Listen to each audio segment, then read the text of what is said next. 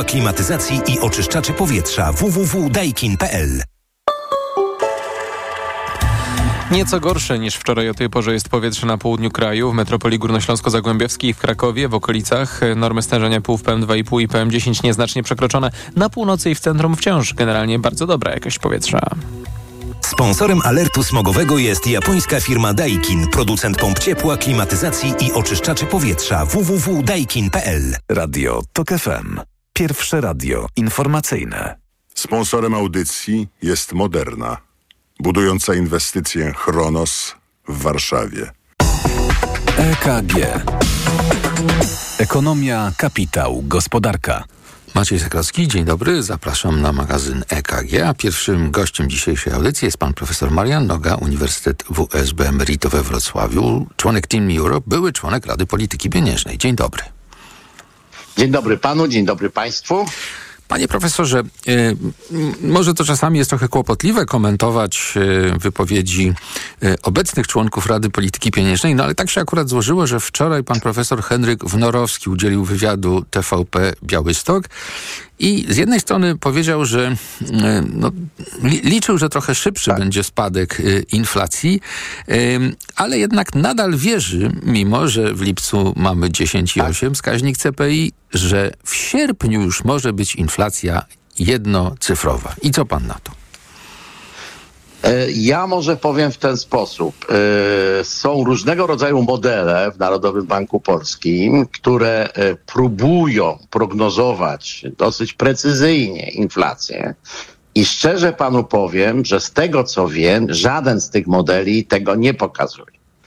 Niektórzy twierdzą, że będzie to we wrześniu, natomiast ja uważam, że we wrześniu nastąpi walka dwóch sił. Jedna zwiększająca inflację, to znaczy zakupy wzmożone w związku z nowym rokiem szkolnym, no to przecież o ile dobrze pamiętam, około 6 milionów dzieci idzie do szkoły. E, rozumie pan redaktor, jakie będą zwiększone zakupy w związku z tym. A z drugiej strony rzeczywiście e, mamy ceny sezonowe e, obniżone warzyw, płodów rolnych. W związku z tym te dwie siły się będą równoważyć i we wrześniu może być jednocyfrowa, ale niekoniecznie. Niekoniecznie zależy, z która z tych sił przeważy. No jeszcze, co prawda było to trochę w innych okolicznościach. 31 y, maja yy, mówił pan chyba tak. w wywiadzie dla tygodnika wprost, że inflacja tak. na poziomie 9,9 to będzie w listopadzie. Coś no, przyspieszyło? E, e, ale powiem, nie, nic się nie zmieniło, jak pan zauważył. Powiedziałem, że we wrześniu mogłaby być jednocyfrowa, ale raczej w to nie wierzę. Tak, to powtórzę to może. Raczej w to nie wierzę i pozostańmy może przy tym moim zdaniu, które pan zacytował e, dla gazety Wprost. Że to tak gdzieś w okolicach listopada. Ja, ja powiedziałem, zdaje się inaczej. Po wyborach powiedziałem, zdaje się. Także... No właśnie, ale czy to należy wiązać e, e, w jakimś sensie z wyborami? No bo też między innymi e, wcześniej, kiedy pojawiły się takie Jasne. sygnały, że może dojść do obniżki stóp procentowych jeszcze we wrześniu, no to właśnie, właśnie. mówiło się, że to Próbujmy będzie to... przed wyborami tak, taka, tak, tak. Taki, taka polityczna trochę decyzja, dobry sygnał, że coś dobrego się dzieje, spadają stopy procentowe. O właśnie, bardzo dobrze, że y, poruszamy ten temat. Dlatego, że żeby obniżać stopy procentowe, to kanony takie naprawdę polityki pieniężnej. Ja już kiedyś na antenie u Państwa mówiłem, banki centralne działają już 350 lat. To jest e, ogromna historia. E, to stopy procentowe obniża się wtedy, kiedy inflacja jest za niska. Kiedy jest za niska, a jak jest za niska, to wtedy kapitał ucieka z tego kraju i ten kraj się nie rozwija. To jest jedna możliwość. Jest, oczywiście jest druga możliwość, że banki centralne obniżają stopy procentowe, ale to się dzieje wtedy, kiedy gospodarka traci impet, kiedy y, schodzi do recesji, mówiąc krótko. I tu pana nie zaskoczę, bo zna pan najnowsze dane no GUS-u, które pokazują, że PKB w pierwszym kwartale było minus 0,3 rok do roku, a w drugim kwartale minus 0,5. czyli znaleźliśmy się w tak zwanej technicznej recesji, bo mamy dwa kwartały pod rząd ujemne w stosunku do roku ubiegłego. I teraz chcę wyjaśnić jedną zasadniczą sprawę że o ile pierwszy kwartał tego roku oczywiście, 2023, do pierwszego kwartału roku ubiegłego był ujemny, minus 0,3 i ja się tego spodziewałem. Wie pan dlaczego? Dlatego, że w ubiegłym roku myśmy mieli szalony wzrost PKB w 2022 do 2021. Przypominam, plus 8,5 to należało się tego spodziewać, że w tym roku no, gospodarka nie wytrzyma takiego tempa i że to będzie ujemny wskaźnik. -hmm. Natomiast zaskoczeniem jest drugi kwartał, gdzie wszyscy się spodziewali, że będziemy się już odbijać od tego dna pierwszego kwartału, a tu nic. Jeszcze powiem jedną rzecz że w pierwszym kwartale w, yy, w, stosunku do kwartału czwartego roku ubiegłego, bo takie badania pan wie, że się też robi. Robi się kwartał do kwartału, rok do roku. I to było plus 3,7 i słychać było od obozu rządzącego, jak to fantastycznie jest. E, wprawdzie minus 0,3 rok do roku, ale kwartał do kwartału plus 3,7. Ale teraz uwaga, uwaga, zna pan dane GUS-u. E, kwartał drugi do kwartału pierwszego minus 3,4. Najwyższy spadek w Europie. Najwyższy ze wszystkich krajów europejskich. A więc polska gospodarka znalazła się na zakręcie. I panu powiem pro, wprost jeden z kanonów polityki pieniężnej. Jeżeli jest taka sytuacja, rzeczywiście bank centralny może obniżać stopy procentowe. Czyli nie dlatego, że jest dobrze, tylko dlatego, że jest źle. No i to jest cała moja wypowiedź na ten temat. I tylko i właśnie. I się nie będę dziwił, jak obniżą stopy procentowe e, członkowie Rady Polityki Pieniężnej. Nie będę się dziwił, bo naprawdę polska gospodarka jest na zakręcie. Jeszcze może jedną rzecz dodam. Pan na pewno już to zauważył, że w najbliższy poniedziałek będzie posiedzenie Rady Polityki Pieniężnej, ale nie decyzyjne. Przypuszczam, że tam będą analizować wszystkie możliwe warianty związane z inflacją i z PKB, a posiedzenie to zasadnicze, głosujące we wrześniowe, też pan może zauważył, z niewiadomych przyczyn przesunięto z pierwszego wtorku i środy na drugi wtorek i środę, czyli krótko mówiąc, y, tam się kotłuje w tej chwili. Przepraszam za nie, nie takie może eleganckie wyrażenie. Bardzo eleganckie. E, że kotłuje się, bo naprawdę chcą obniżyć stopy, tak jak pan to bardzo ładnie powiedział, żeby pokazać, że jest dobrze. A to powiem, powiem może inaczej. Żaden bank centralny na świecie, a państw w ONZ jest 204, nie zrozumie tej decyzji, że to jest decyzja pokazująca dobrą sytuację w gospodarce, bo inflacja jest powyżej 400% od y, tej oczekiwanej i pożądanej 2,5, przypomnę, jest cel inflacyjny, a mamy 10,8. Ja przypuszczam, jak pan mnie pytał o sierpień, to ja myślę, że to będzie gdzieś 10,2, 10,3, nie wiem, nie wiem, może, może będzie lepiej, tak jak mówił pan profesor mhm. Wnorowski, ale mi się tak wydaje. We wrześniu powiedziałem, na dwoje babka wróżyła. Raczej jestem skłonny powiedzieć, że dalej będzie 10, 0, 10, 1. I w związku z tym, yy, tak jak powiedziałem, banki centralne zdecydowanie odczytają to jako yy, pomoc gospodarce yy, w, w, no, w dźwiganiu produktu krajowego brutto. No to jeszcze jedną rzecz chciałbym prosić o wyjaśnienie, e, e, bo pan profesor właśnie świetnie to, e, to robi. Wszyscy, nawet ci mniej zaznajomieni z ekonomią, potem to doskonale rozumieją. Otóż na sekundę wracając do wypowiedzi pana profesora tak. Wnorowskiego, on jeszcze powiedział coś takiego. W listopadzie lub grudniu inflacyjna poprzeczka spadnie w okolice 7,981, zbliżając się powoli do wysokości aktualnych stóp procentowych. W perspektywie roku czekają nas dodatnie realne stopy procentowe. Czyli e, no, więc może tak. Nie wierzę w to absolutnie. Nie, nie, mam, nie mam takich danych i takich danych nie pokazuje też Narodowy Bank Polski. Rzeczywiście inflacja w grudniu przy sprzyjających okolicznościach może e, spaść do gdzieś poziomu 7-8%. To, tego bym nie wykluczył, chociaż to jest moim zdaniem bardzo e, mało prawdopodobne. Zresztą proszę zwrócić uwagę na założenia zarówno Rady Polityki Pieniężnej, znaczy prognozy, no i założenia na przykład budżetowe, gdzie jest podane wyraźnie, że w tym roku, w całym roku oczywiście, 2023, inflacja będzie 11,9, dokładnie to zapisano.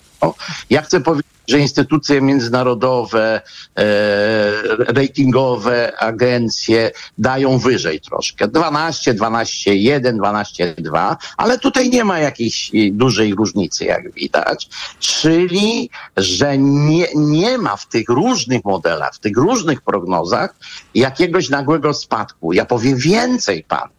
Mianowicie wszystkie prognozy Narodowego Banku Polskiego mówią, że inflacja do, e, polska, polska CPI, tak zwana CPI, czyli to jest ta konsumpcyjna inflacja konsumentów, inflacja zejdzie do celu, czyli do 2,5% nie wcześniej niż w 2025 roku.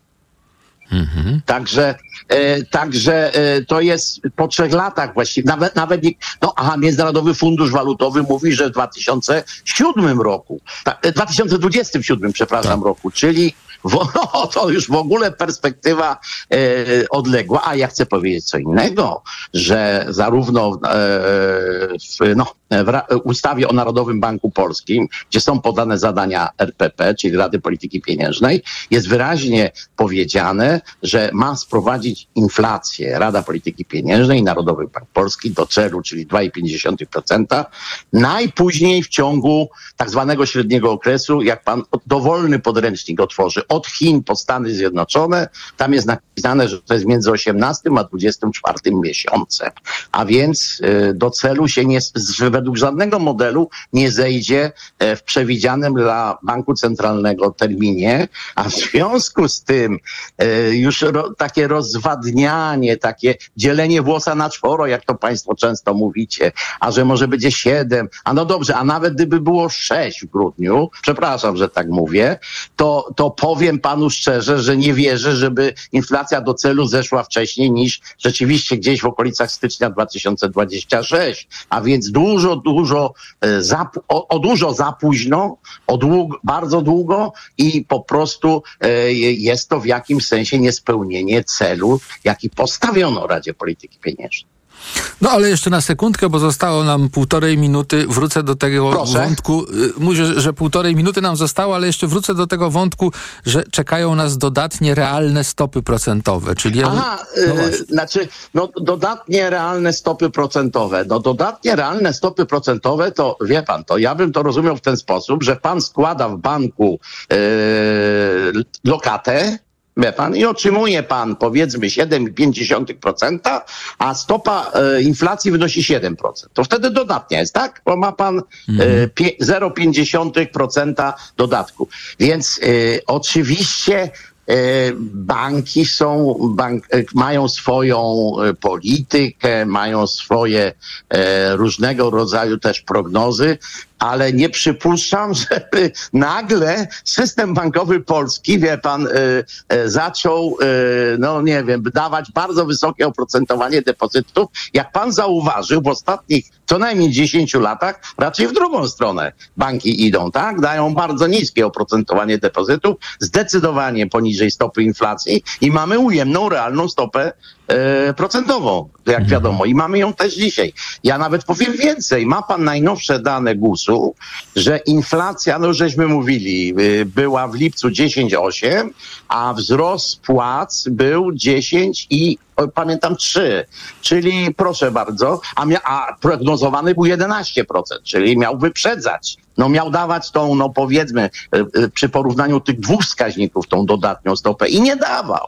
Nie dawał nawet według tych takich bardzo krótkookresowych prognoz, takich na miesiąc wręcz. Także to trudno, wie pan, trudno jest tutaj e, być optymistą.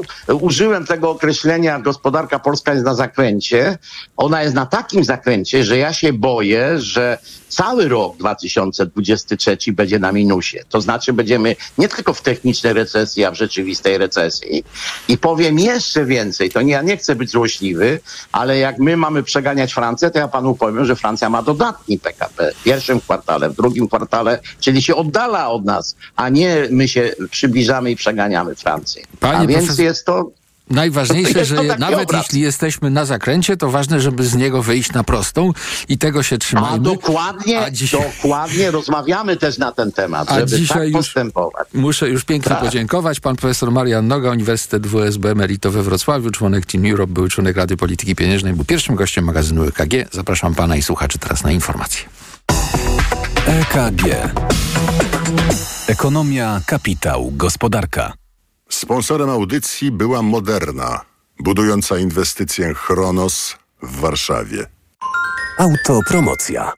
Podziemie. Nowy serial radiowy. Tok FM. Zaprasza Michał Janczura. Podziemie to jest świat stworzony po to, by zarabiać na strachu. W podziemiu nie obowiązują reguły świata nauki i medycyny. Podziemie to wreszcie idealnie zorganizowany biznes. Ludziom, którzy nigdy nie chorowali na boreliozę albo dawno ją pokonali, wmawia się, że muszą latami łykać dziesiątki antybiotyków, suplementów i ziół. Pacjenci płacą, wyniszczają siebie i są zagrożeniem dla innych. Podziemie. Słuchaj na tokefm.pl ukośnik podziemie lub w aplikacji mobilnej. Tok FM. Autopromocja. Reklama. Let's go! Wielka wyprzedaż w MediaMarkt. Zaczynamy! Ekspres DeLonghi Dynamika z systemem spieniania mleka laty krema już za 2399 zł. Najniższa cena z 30 dni przed obniżką to 2469 zł i 5 groszy. MediaMarkt. Kupiłam twoje kapsułki na wątrobę. A witaminę D też? Nie musiałam. To suplement diety Eselif D3. 300 mg fosfolipidów sojowych, 50 kapsułek i witamina D3. I kosztuje około 17 zł. Zawarty w Eseliwie D3 wyciąg z ostryżu długiego wspomaga zachowanie zdrowej wątroby. Więcej na eselif.pl. Aflofarm. Reklama. Radio Tok FM. Pierwsze radio informacyjne. Informacje Tok FM. 9.21 Filip Kakusz, zapraszam. Sześć osób zostało rannych w nocnym ataku sił rosyjskich na centrum Hersonia na południu Ukrainy. To miasto i cały obwód były ostrzeliwane w ciągu doby ponad 70 razy. Pociski trafiły w domy mieszkalne, kluczowe obiekty infrastruktury, fabryki i szpitale.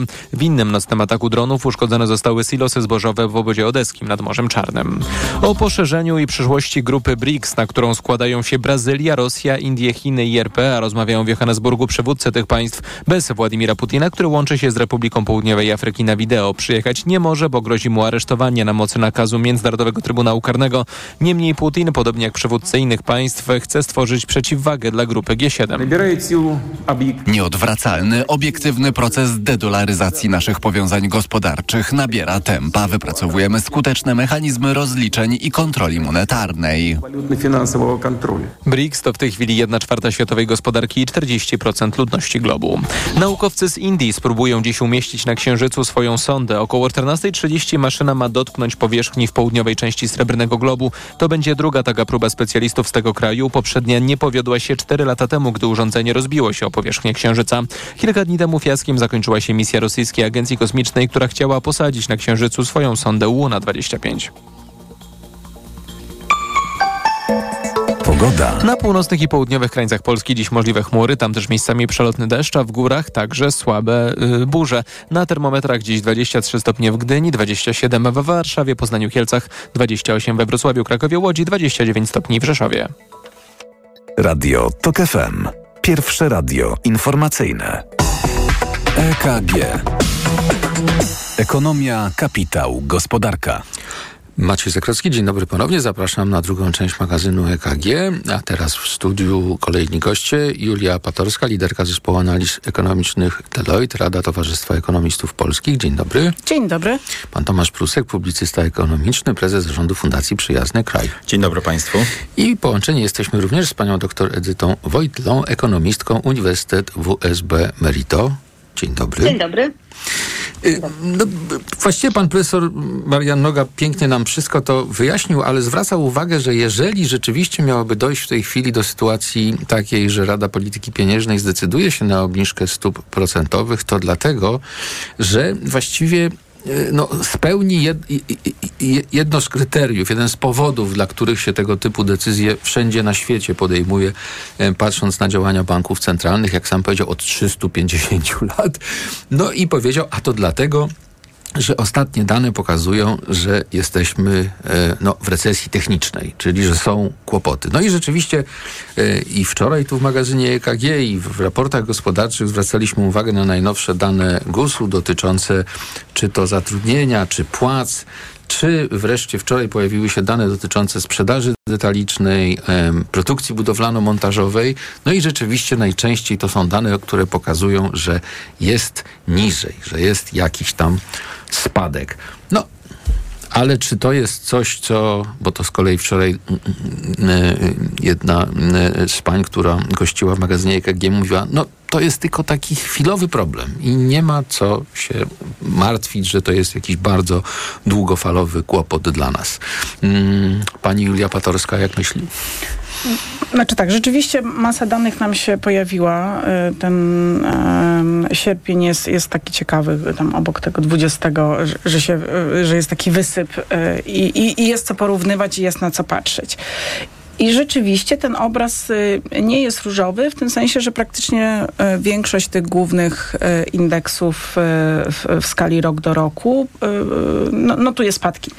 Z drugiej strony nie ma się co dziwić, bo akurat ten zeszły rok, zwłaszcza ta pierwsza połowa, była bardzo wysoka. To jeszcze było to odbicie po, po pandemii, a także związane z bardzo dużą liczbą uchodźców, którzy dotarli do Polski i między innymi wtedy też bardzo istotnie, chociażby sprzedaż detaliczna rosła, ale też mieliśmy ogromne zapasy i te dwa pierwsze kwartały zeszłego roku były bardzo wysokie, więc te dwa gorsze kwartały tego roku porównujemy do bardzo wysokich poziomów zeszłorocznych i nie ma się co dziwić w związku z tym, że ta baza no, powoduje, że, że, te, że, większość tych, tych danych mamy teraz ujemnych. Ja tylko tu się to wtrącę, Czy... bo też jednym z ciekawych takich spostrzeżeń przy analizie wczorajszej tych danych o sprzedaży detalicznej, poza tym, o czym pani powiedziała, też zwrócono uwagę, że trochę się nam też zmienił koszyk zakupów, że właśnie po tym COVID-zie, gdzie głównie wydawaliśmy na mm, dobra materialne, zaczęliśmy znowu więcej wydawać na usługi, prawda? I ta, ta, ta, ta zmiana tych zakupów. tak, no bo w covid byliśmy bardzo ograniczeni, ograniczeni, jeśli chodzi o możliwość um, um, wydatków na, na, na usługi. Wtedy na przykład bardzo dużo mebli kupowaliśmy, więc rzeczywiście te ostatnie... Dokładnie. Mhm. Więc rzeczywiście te ostatnie kilka lat, y, no to już no, ponad trzy lata tak naprawdę, jak sobie policzymy od, to, od, od momentu, kiedy wybuchła pandemia i te perturbacje się zaczęły, to porównywanie y, rok do roku jest bardzo trudne, bo każdy z tych, y, z tych poszczególnych lat był nieco inny. I było to właśnie między innymi efektem pandemii i lockdownu, potem także przerwanych łańcuchów dostaw. W związku z tym mieliśmy bardzo dużo braków też na rynku w, w niektórych e, obszarach, jeśli chodzi o, o, towary, elektronikę. Brakowało na przykład e, e, samochodów nowych. Więc z jednej strony bardzo bym ostrożnie patrzyła na, na te dane i na pewno ich tak mechanicznie nie porównywała, nie zastanawiając się, co za tym głębiej stoi. Więc to jest taki jeden punkt. Ale drugi punkt, no my spodziewaliśmy się i chcieliśmy mieć ten efekt wyhamowania, ochłodzenia gospodarki, bo właśnie między innymi to, to rozgrzanie też trochę pokowidowe, też związane z bardzo dużym zastrzykiem dodatkowych e, pieniędzy, które się na rynku pojawiły w trakcie, e, w trakcie lockdownu, które właśnie nie były pokryte między innymi e, podażą towarów, no spowodowało, że urosła nam dosyć mocno inflacja. Oczywiście do tego mamy kryzys energetyczny, sytuację związaną z Ukrainą. Natomiast no to spowolnienie to jest to, czego oczekiwaliśmy i czego tak naprawdę chcieliśmy. Więc znowu, y, raczej bym się tym specjalnie nie martwiła, raczej bym się przede wszystkim zastanawiała, ok, to na czym teraz budować wzrost? I to nie wzrost taki krótkoterminowy, żebyśmy powiedzieli, ok, to w kolejnym kwartale nam urosło, to już jesteśmy bezpieczni, tylko musimy myśleć o wzroście gospodarczym średnio i długoterminowym, bo to potem od tego wzrostu między innymi, e, no tak naprawdę stajemy się bogatsi. Mhm. I, i, I, oczywiście, jak pani mówi, spodziewaliśmy się, rozumiem, że właśnie eksperci, analitycy spodziewali się tego spowolnienia, chociaż przy prezentacji tych danych, o których mówimy, y, też można spotkać pewien rodzaj zaskoczenia, że jest trochę bardziej niż się niektórzy spodziewali. Wracając do tej sprzedaży detalicznej, ona w cenach stałych w lipcu była o 4% niższa niż rok temu, a jak czytaliśmy wczoraj, rynkowy konsensus zakładał spadek o 3,3. Więc niektórzy byli zaskoczeni, że jest to aż, aż tak. A jak ocenia sytuację pani doktor Ewa Wojtyla? Jak oceniam sytuację? No ogólna sytuacja jest, jaką widzimy i teraz mam takie mocne obawy, że ekonomia polityczna zdominowała totalnie nasze podejście do gospodarki. My ciągle mówimy o tym, że E, jest pakiet danych, mamy dane, mówimy o symptomach recesji, a potem koncentrujemy się na jednym wskaźniku, który będzie nam mówił o tym, że Rada Polityki Pieniężnej może obniżyć stopy, ponieważ widzi spowolnienie w PKB i widzi, że mamy recesję techniczną. To absolutnie tak nie działa. Moim zdaniem e, recesja techniczna, którą dzisiaj widzimy w analizie ekonomicznej, zupełnie wygląda inaczej. Tutaj się oczywiście zgadzam e, z tym, co powiedziała Pani przed chwileczką, że analiza dzisiaj e, nie wygląda tak, jak normalnie by było w modelach ekonomicznych, ponieważ rok temu pierwszy i drugi kwartał był zdominowany przez nadzwyczajne okoliczności, czyli mieliśmy ten wzrost covidowy, popyt odroczony e, w pierwszym kwartale, a w drugim kwartale mieliśmy mocne oddziaływanie szoku po wybuchu wojny, bo wojna nadal trwa, ale ten pierwszy szok minął. Potem oczywiście wszystkie następstwa związane z kryzysem energetycznym, więc kompletnie inaczej wyglądałaby dzisiaj analiza, jeżeli byśmy patrzyli tylko na wskaźnik PKB. I absolutnie e, nie byłabym za tym, żeby wziąć ten jeden wskaźnik, odtrąbić recesję techniczną i obniżyć stopy, ponieważ chcemy stymulować gospodarkę poprzez dalsze zadłużanie się, bo należy przypomnieć, co oznacza obniżenie stóp procentowych. To oznacza przede wszystkim zachęcanie nas do brania kredytów, do wybrania pożyczek, to oznacza pobudzenie konsumpcji popytu na rynku, a to oznacza niestety ale wyższą inflację a wyższa inflacja niż ta, która jest, jest kompletnie niewskazana, bo przecież my mamy katastroficznie wysoką już od roku. Inflacja jest takim głównym i największym problemem naszej gospodarki i to by był jedyny wskaźnik, jeżeli byśmy chcieli jednostkowo wziąć, przeanalizować, co się dzieje w naszej gospodarce, który wskazuje nam czarno na białym, że my tracimy realne dochody. I nawet jeżeli by się pojawiła sytuacja, że Rada Polityki Pieniężnej, bo takie pierwsze zapowiedzi czy jakieś jaskółki takiej decyzji są, obniżyłaby te stopy w ostatnim kwartale, czy tuż przed wyborami, czy po wyborach, no to moim zdaniem kompletnie by to nie wpłynęło na to, jak się zachowuje nasza gospodarka i na wzrost gospodarczy, bo już dzisiaj widzimy oprócz tych wszystkich symptomów związanych z PKB, ze sprzedażą detaliczną, e, ze spadkiem produkcji, ze spadkiem w przemyśle, e, widzimy również takie wskaźniki, które jeszcze bardziej nam dogłębnie pokazują, że coś niedobrego się dzieje, na przykład spadek e, gwałtowny wydawanych pozwoleń na budowę. I o ile jeszcze dzisiaj inwestycje w Polsce są na plusie, bo to też w strukturze PKB widać, to moim zdaniem te inwestycje, zwłaszcza publiczne, e, są z założenia, z założeniem pieniędzy, które miały przyjść e, z pakietu odbudowy. Tych pieniędzy nie ma i teraz trudno nam będzie w takim spowolnieniu, trudno nam będzie w takiej sytuacji inflacyjno dochodowej Polaków e, myśleć o tym, że te inwestycje w przyszłości utrzymają się na plusie, no bo jak już wiemy, pieniędzy nadal nie mamy e, dużo inwestycji być może zostanie zahamowanych, wstrzymanych albo wydłużonych w czasie. No i to realne ubożenie społeczeństwa, które również we wskaźnikach GUS-u zostało wczoraj pokazane, nadal będzie wpływało na co? Na to, że mniej kupujemy i raczej nie będzie nas zachęcało w obliczu prognozowanego spowolnienia i recesji do tego, abyśmy zwiększali wydatki i zadłużali się jeszcze bardziej na to, żeby konsumować przy niższych stopach. No i jeszcze do tego oszczędności dodam. Niższe stopy procentowe oznaczają niechęć do oszczędzania, a przecież zapowiedź recesji i kryzysu powinna nas mobilizować do tego, żebyśmy się przygotowali na gorsze czasy. Tomasz Prusek. Podzielam opinię, że ewentualna obniżka stóp procentowych nie będzie żadnym cudownym lekiem na poprawę stanu gospodarki. I to z kilku powodów. Po pierwsze, nawet jeżeli stopy e, są obniżone o 0,25 czy 0,5 punkta procentowego, to będzie to zmiana niewielka. Po drugie, y, wszelkie zmiany y, polityki monetarnej, czyli tańszy kredyt, mówiąc wprost, odczuwalny jest w gospodarce dopiero po dwóch, trzech e, kwartałach minimum, więc to nie będzie tak, że nagle w kolejnym kwartale ta gospodarka się poprawi, bo mamy tańszy kredyt.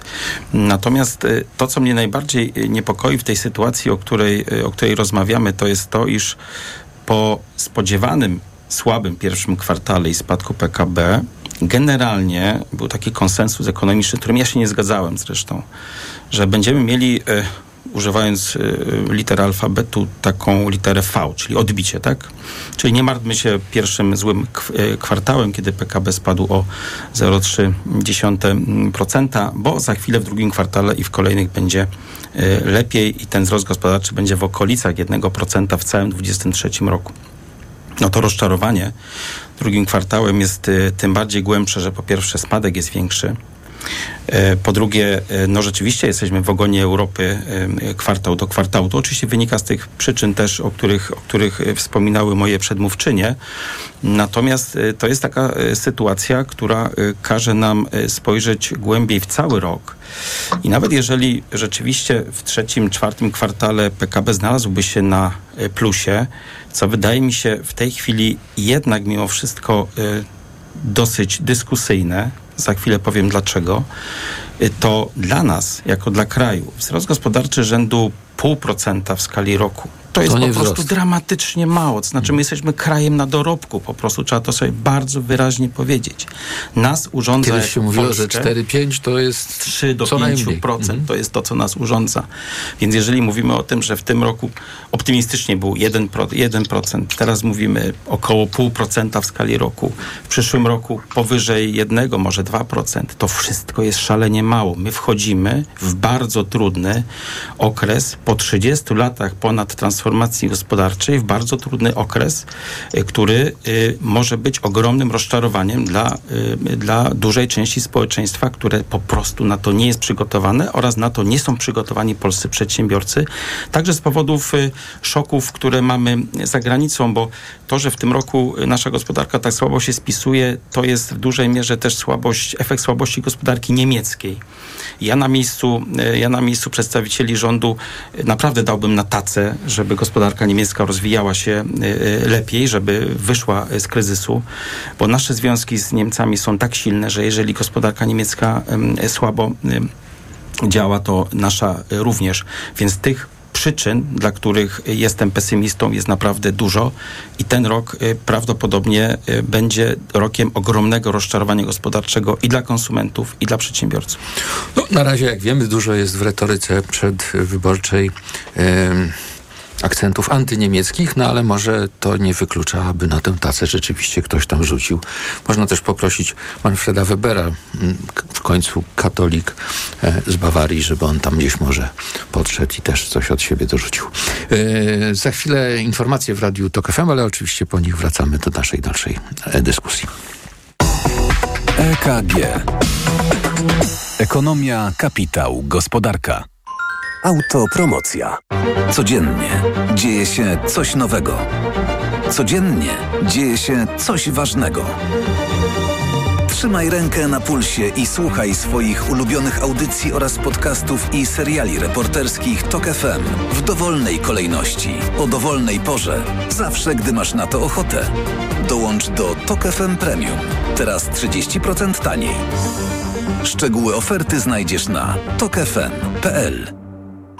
Autopromocja. Reklama. RTV Euro AGD. Powrót do szkoły? Skompletuj wyprawkę z euro. Ponadto do 31 sierpnia za każde wydane 300 zł zyskaj 30 zł rabatu na wybrane produkty. Rabat naliczamy od razu. Nawet do 2010 zł rabatu. Sprawdź produkty objęte promocją. Na przykład teraz smartfon Xiaomi Redmi Note 12 128 giga. W promocji tylko do jutra. Rabat zależy od wartości koszyka. Szczegóły w tym regulamin w sklepach i na euro.com.pl Kaszel palacza? Ja? Adam, przecież już nie palę. Kaszel palacza pozostaje po rzuceniu palenia. Dlatego zastosuj Detusan. Ale ja już brałem coś na kaszel. Detusan działa inaczej. To specjalistyczny produkt, który powstrzymuje odruch kaszlu i chroni błonę śluzową podrażnioną przez papierosy. To prawda. Teraz już nie kaszlę. Detusan. Uwolnij się od kaszlu palacza. To jest wyrób medyczny. Używaj go zgodnie z instrukcją używania lub etykietą. Łagodzenie kaszlu i chrypki, nawilżanie i ochrona błony śluzowej gardła Aflofarm. Ale nie szkodzi zdrowiu. W przypadku dolegliwości ze strony układu oddechowego zalecana jest diagnostyka w celu ustalenia przyczyn. Idź do Media Expert, mówili. Będą Mhm. mega okazje, mówili. No i poszliśmy, Marian, i kupiliśmy na mega okazjach. Tak jak mówili. No tak. Mega okazje w Media Expert. Na przykład dwumetrowa lodówka Beko, grafitowa, podajnik zimnej wody. Najniższa cena z ostatnich 30 dni przed obniżką 2699 zł. Teraz za jedyne 2499 z kodem rabatowym taniej o 200 zł. Dlaczego zmieniłam tabletki na wątrobę i stosuję Proliver Cardio? Bo poprzednie tylko chroniły wątrobę, a Proliver Cardio również stymuluje pracę układu pokarmowego. Proliver nie tylko wspomaga wątrobę, ale również wspiera odtruwanie. I dodatkowo Proliver Cardio wspiera zdrowe serce. Suplement diety ProLiver Cardio. Zdrowie wątroby i serca. Dostępny również ProLiver plus Magnes. Aflofarm. Wyciąg z liści karczocha wspiera funkcjonowanie przewodu pokarmowego, wątroby, wydzielanie soków trawiennych oraz detoksykację organizmu. Wyciąg z ostryżu długiego wspiera funkcjonowanie serca. W nowej polityce. Po co władzy referendum? Lista Tuska. Skarbówka tropi e-handel. Kobiety odchodzą z kościoła. A także grzyby wyborcze. Konkubenci biją. Na pomidorowo. Spalone Hawaje. Polityka w kioskach i na polityka.pl. Nawet nie zdajemy sobie sprawy, ile rodzajów grzybów powoduje grzybice stóp. Dermatofity, drożdżaki, pleśnie i wiele innych. Lecząc grzybice, sięgnij po Steper Pro. Steper Pro zapewnia prawidłowe leczenie grzybicy dzięki wyjątkowo szerokiemu działaniu na różne rodzaje grzybów. Steper Pro. Szerokie spektrum leczenia grzybicy. To jest lek. Dla bezpieczeństwa stosuj go zgodnie z ulotką dołączoną do opakowania i tylko wtedy, gdy jest to konieczne. W przypadku wątpliwości skonsultuj się z lekarzem lub farmaceutą. 1 gram kremu zawiera 10 mg glifonazolu. Wskazania. Miejscowe leczenie zakażeń grzybiczych skóry wywołanych przez dermatofity, drożdżaki, pleśnie i inne gatunki grzybów. Aflofarm. Tyle teraz słychać o wszawicy. Co robić? Zuzia też złapała, ale kupiłam w aptece sprawdzony lek. Sora Forte. Sora Forte? Tak, to jedyny taki szampon leczniczy. Jest łatwy w użyciu i już po 10 minutach zwalcza wszy. Sora Forte. Ekspresowy lek na wszawicę. Sora Forte. Permetriną 10 mg na mililitr. Wszawica głowowa u osób w wieku powyżej 3 lat. Przeciwwskazania na wrażliwość na którąkolwiek substancję inne piretroidy, pyretryny. Aflofarm. Przed użyciem zapoznaj się z treścią lotki dołączonej do opakowania bądź skonsultuj się z lekarzem lub farmaceutą, gdyż każdy lek niewłaściwie stosowany zagraża Twojemu życiu lub zdrowiu. Reklama. Radio TOK FM.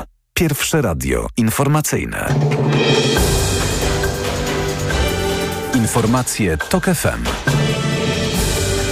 9.40 Filip Kakusz, zapraszam. Rosyjskie wojska cały czas atakują cele cywilne w różnych regionach Ukrainy. Wczoraj trzy osoby zginęły w obwodzie donieckim podczas ostrzału wsi niedaleko miasta Łyman. Z kolei rano kolejny dzień z rzędu atakowany był Hersoń. W centrum miasta obrażenia odniosło sześć osób. Kreml nie rezygnuje z niszczenia infrastruktury portowej. W obwodzie odeskim drony ponownie zaatakowały silos, w którym przechowywane było ziarno gotowe na eksport. Ukraińskie porty stały się jednym z głównych celów ataków po tym, jak Rosja wycofała się z umowy zbożowej. W Warszawie brakuje nauczycielek i nauczycieli wychowania przedszkolnego. Z oficjalnych danych ratusza wynika, że w tym momencie w stołecznych przedszkolach jest ponad 600 wakatów. Rzeczniczka Urzędu Miasta Monika Bojt nie wyklucza, że jeśli dyrektorom nie uda się pozyskać pracowników, w niektórych placówkach dojdzie do łączenia grup. Nie sądzę, abyśmy byli w jakiejś sytuacji tego typu, że będziemy jakieś przedszkola zamykać, bo to, to w ogóle wydaje się mało prawdopodobne na ten moment, ale być może mm, właśnie łączenie grup na przykład e, będzie musiało mieć miejsce. Nauczycieli brakuje mimo zachęt ze strony miasta. Od 1 września ratusz przewidział dla nich blisko 400-złotową podwyżkę. Zmienna będzie pogoda w Polsce przez najbliższe dni, przewiduje Instytut Meteorologii i Gospodarki Wodnej. Po chwilowym ochłodzeniu w piątek w niemal całym kraju termometry pokażą ponownie 30 stopni. Zmiana przyniesie niebezpieczne burze, mówi Grzegorz Walijewski z IMGW. Noc z soboty na niedzielę, yy, końcówka soboty, ale również niedziela mogą być niestety niebezpiecznie burzowe. Burzom będzie towarzyszyć ochłodzenie, zwłaszcza na północy i w centrum kraju. Pogoda. A dziś jeszcze słonecznie, z chmurami i słabymi opadami jedynie na krańcach północnych i południowych. 23 stopnie w Gdyni, 25 w Białymstoku, 27 w Warszawie, 28 w Krakowie i Wrocławiu, 29 pokażą termometry w Rzeszowie. Radio TOK FM. Pierwsze radio informacyjne. Sponsorem audycji jest Moderna, budująca inwestycję Chronos w Warszawie. EKG. Ekonomia, kapitał, gospodarka. Maciej Zakrowski, dzień dobry ponownie. Przed nami trzecia część magazynu EKG. Przypominam, że w studiu są pani Julia Patorska, liderka zespołu analiz ekonomicznych Deloitte, Rada Towarzystwa Ekonomistów Polskich i pan Tomasz Prusek, publicysta ekonomiczny, prezes zarządu Fundacji Przyjazny Kraj. Ale też połączeni jesteśmy z panią doktor Edytą Wojtylą, ekonomistką Uniwersytet WSB. Merito. Chciałbym y, Państwa prosić o krótki komentarz do informacji z pierwszej strony Rzeczpospolitej dzisiaj. Otóż y, redakcja ustaliła, że y, 26 związków zawodowych, które działają w Poczcie Polskiej ustaliło wspólnie, stworzyło taką wspólną reprezentację związkową, że należą się pracownikom podwyżki nawet o 1000 zł miesięcznie. Związki zagroziły wszczęciem sporu zbiorowego ze wszystkimi tego konsekwencjami. No i oczywiście władze Poczty Polskiej mówią, że ta podwyżka jest za wysoka. Firmy na to nie stać, no ale jednocześnie mm, szukają jakichś pomysłów, no co można by y, zrobić. Y, zażądano spotkania y, z ministrem aktywów państwowych Jackiem Sasinem. No i Ministerstwo Aktywów Państwowych takie rozmowy chce podjąć. Bierze się pod uwagę, żeby dorzucić, nie, nie wchodzę w szczegóły, firmie 400 milionów złotych, to byłoby może i realne. No, niemniej jednak e, na te podwyżki, których domagają się związkowcy, potrzeba minimum 600 milionów złotych rocznie.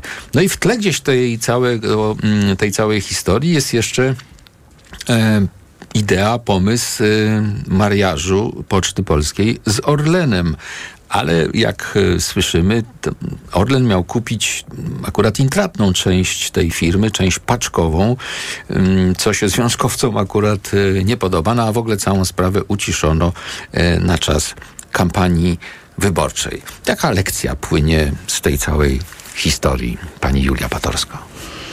Znaczy tak, skąd się y, mogą brać podwyżki w przedsiębiorstwach y, w, w, jakichkolwiek, nie tylko państwowych, tylko y, w ogóle w, w, organizacjach typu przedsiębiorstwa? One powinny się brać z wzrostu efektywności, ze wzrostu danej, danej firmy.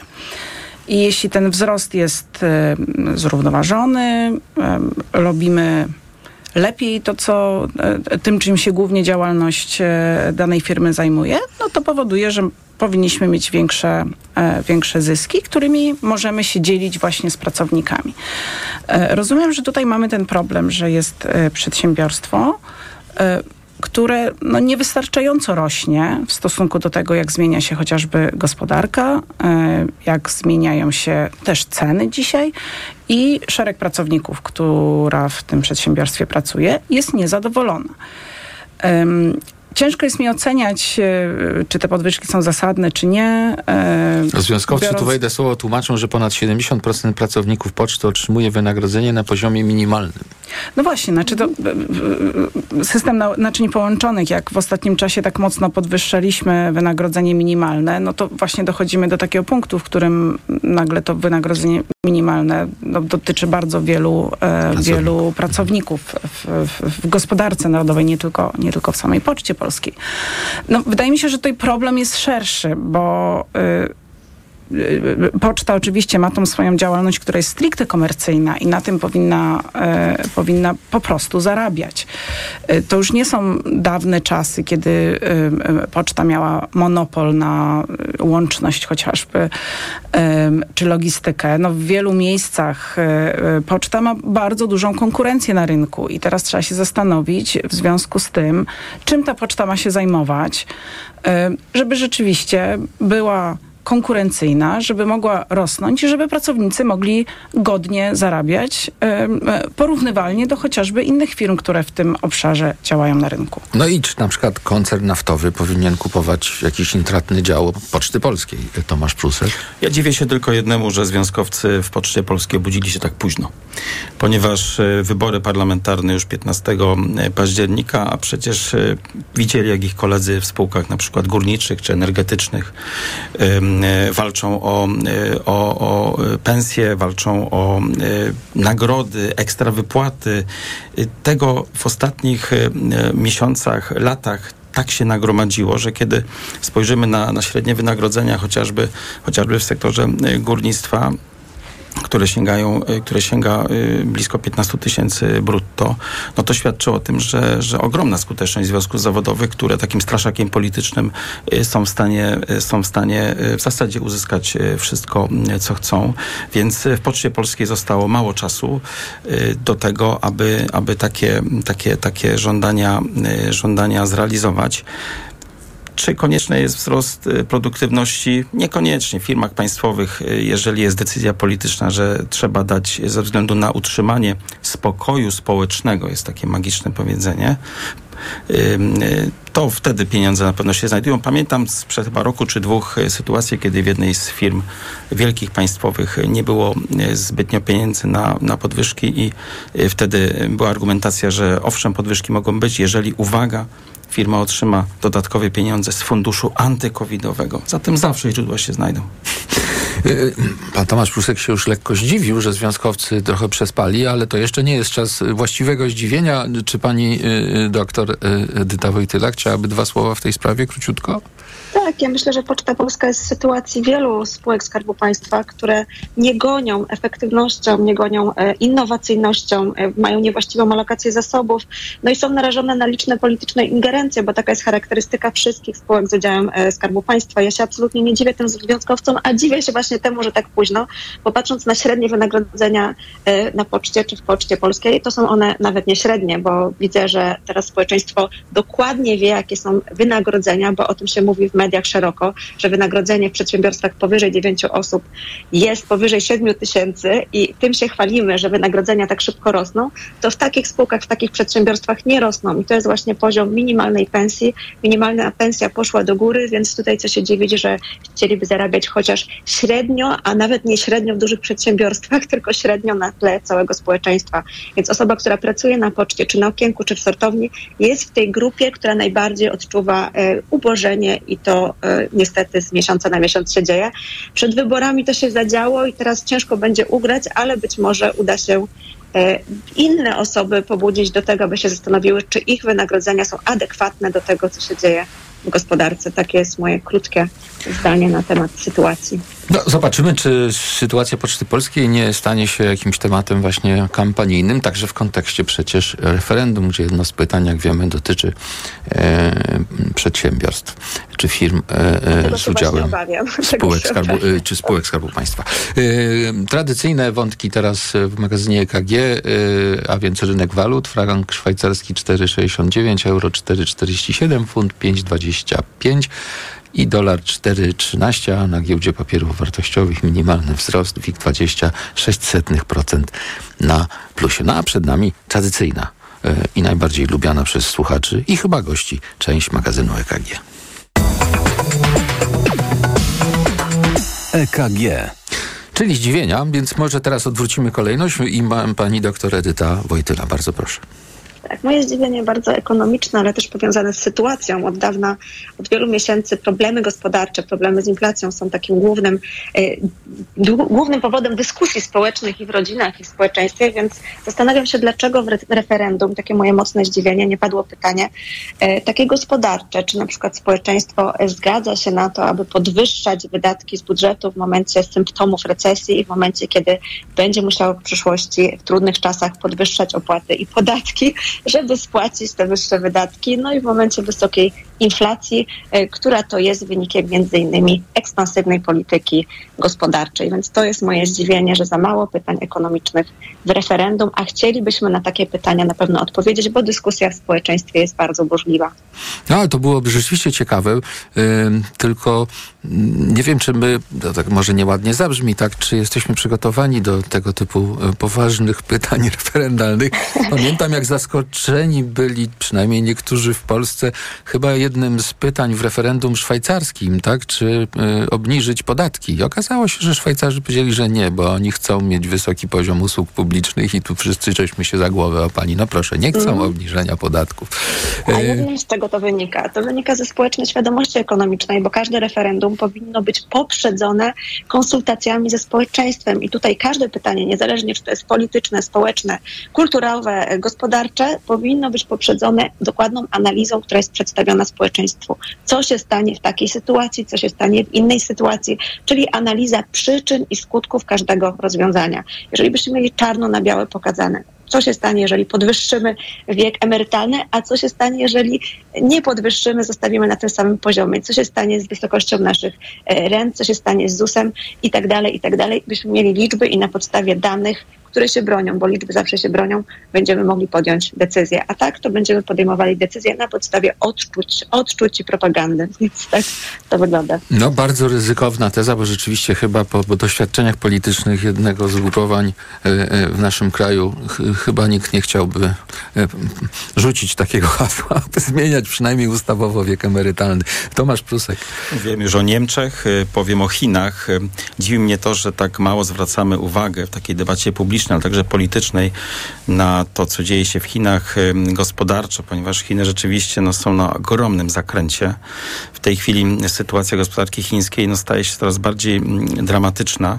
Chiny odczuwają bardzo mocno y, spowolnienie. Tam wzrost gospodarczy spadł do 3,7% i to byłby wzrost gospodarczy, który by oczywiście Polskę urządzał. Tyle, że Chiny w ostatnich dekadach przyzwyczaiły nas do tego, że raczej ten wzrost gospodarczy był bliższy 10%.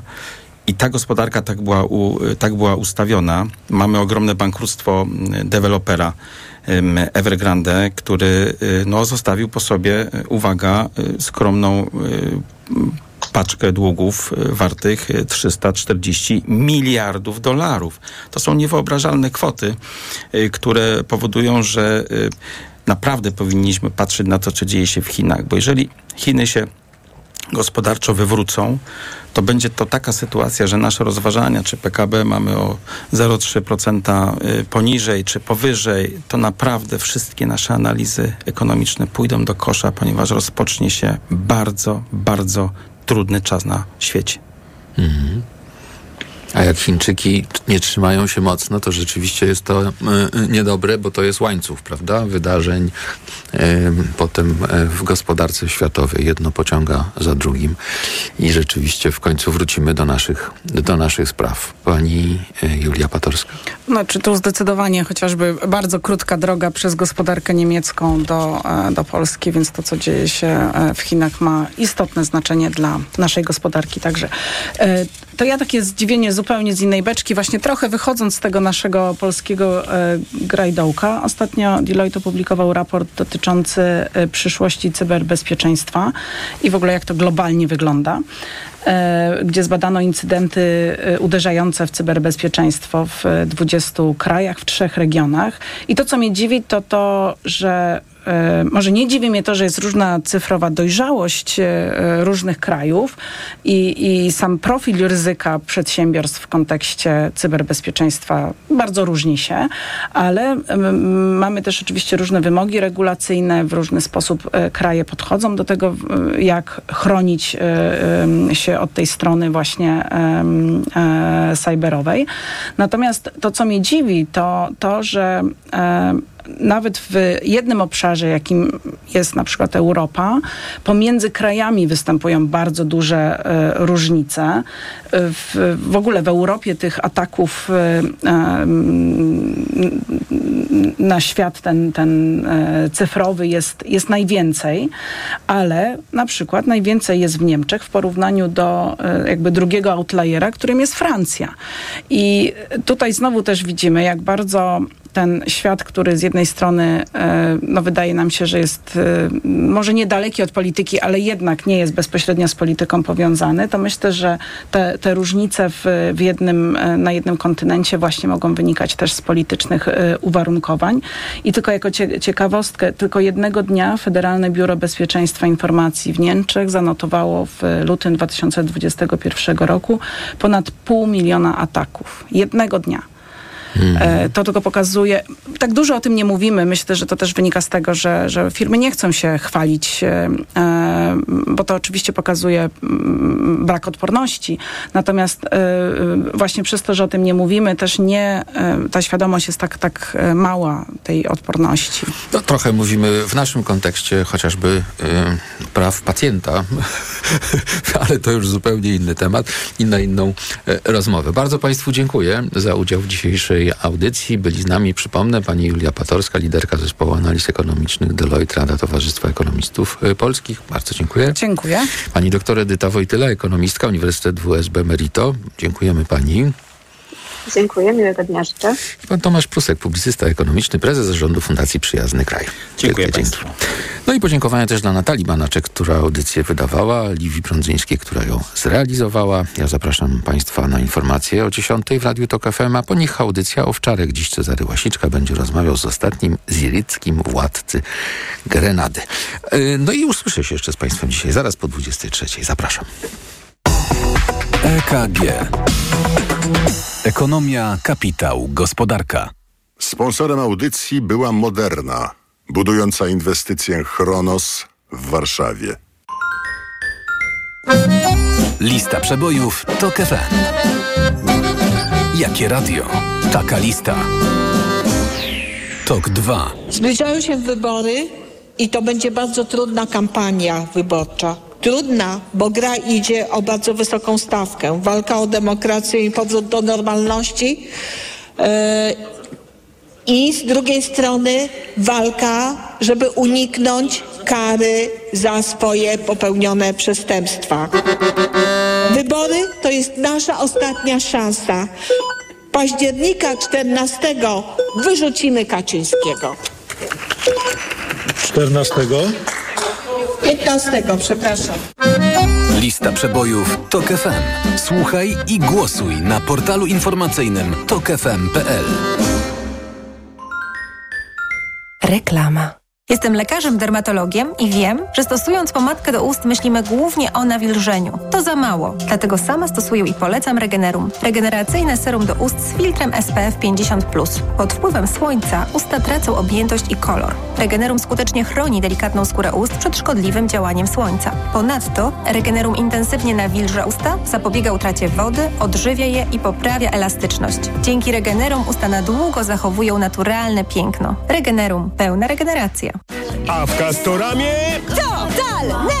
szaleństwo tylko przez 6 dni, bo u nas dostaniesz cztery farby białe lub kolorowe, W tym z mieszalnika. a zapłacisz tylko za trzy. Ale akcja!